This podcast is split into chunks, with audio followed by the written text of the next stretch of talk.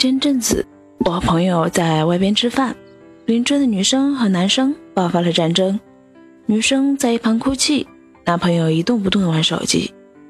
我朋友好心对男生说：“女朋友得哄着。”男朋友说：“冷几天就好了，越大了越来劲。”这样的男生就是我们常说的渣男吧？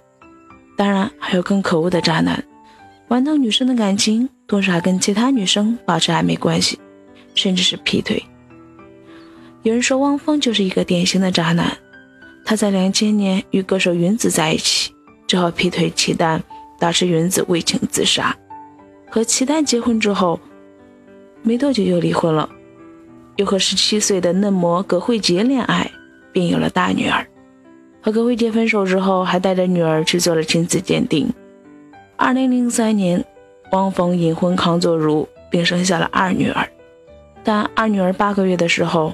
又和他离婚了，和章子怡结婚。章子怡和汪峰这两个人在一起之后，开始秀了恩爱。汪峰还曾在中国好声音里公开表白章子怡。汪峰还是汪峰，只不过他会对章子怡好。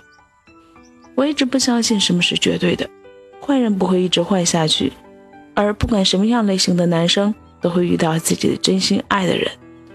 渣男不会一直渣下去。只是他不爱你而已。这样说或许你很难受，但这就是事实。